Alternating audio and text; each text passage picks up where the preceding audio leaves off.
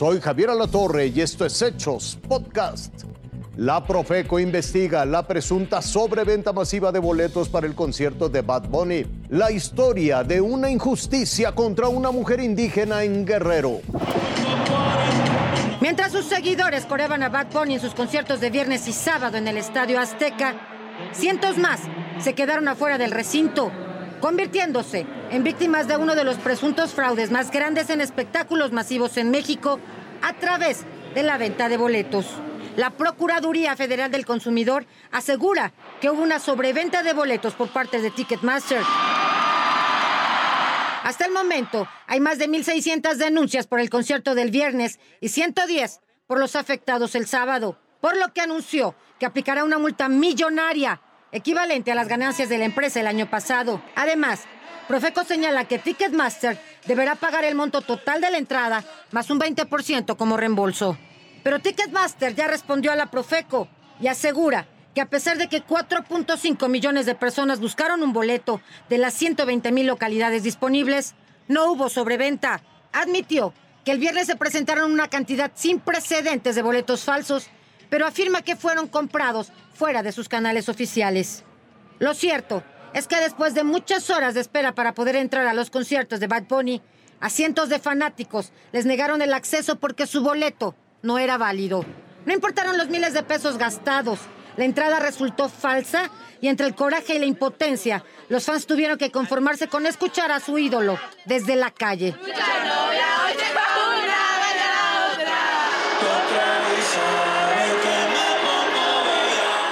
Escenario, Bad Bunny prometió noches inolvidables.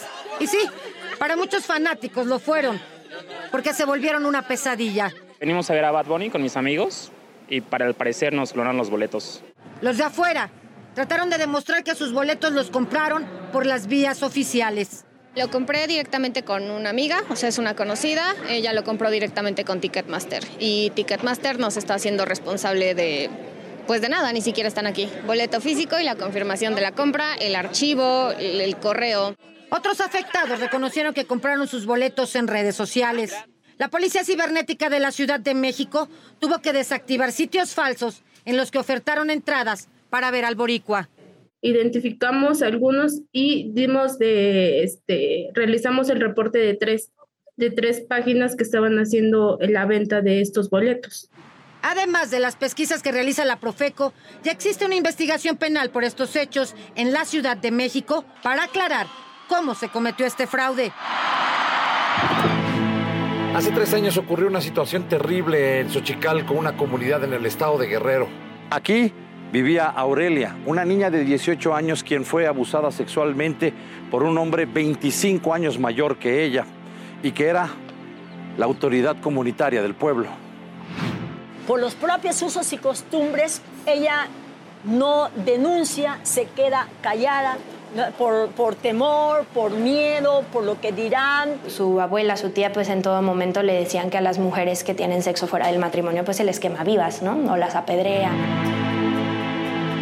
A causa de este incidente, la joven indígena quedó embarazada. Y por temor a ser señalada y por los usos y costumbres, decide abandonar su comunidad.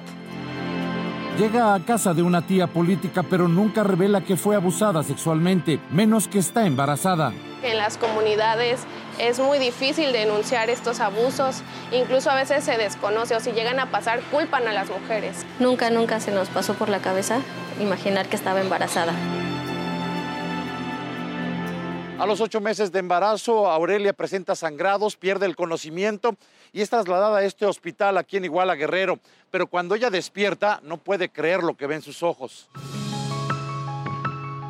Por el aborto que sufre pierde cuatro litros de sangre. Los doctores intentan salvarle la vida y lo logran, pero después ocurre algo inédito. Ella fue esposada de pies y manos. Como si fuera así la peor criminal de la vida, como si se fuera a escapar cuando no podía ni moverse porque acaba, apenas se estaba recuperando de, de la, la, pérdida de sangre que había tenido. Después de que hacen el raspado intrauterino para acabar de, de retirar la placenta, le colocan un dispositivo intrauterino sin su consentimiento. Ella estaba siendo vigilada por dos policías.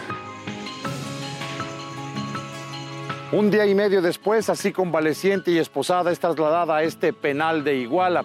Posteriormente la sentencian a 13 años 9 meses de prisión. Nunca habíamos visto que se llevara una investigación tan rápida.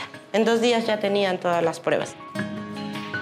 Las abogadas Jimena y Verónica se enteran del caso y se lo presentan a una magistrada quien al revisar el expediente descubre múltiples irregularidades. La más notoria, que Aurelia nunca contó con un intérprete porque ella no habla nada de español, solo náhuatl. Una chica que no sabe ni lo que firmó. La sentencia que dictó este juez Engelbert Chavarría Pita contra Aurelia ya fue revertida. Hasta aquí la noticia, lo invitamos a seguir pendiente de los hechos.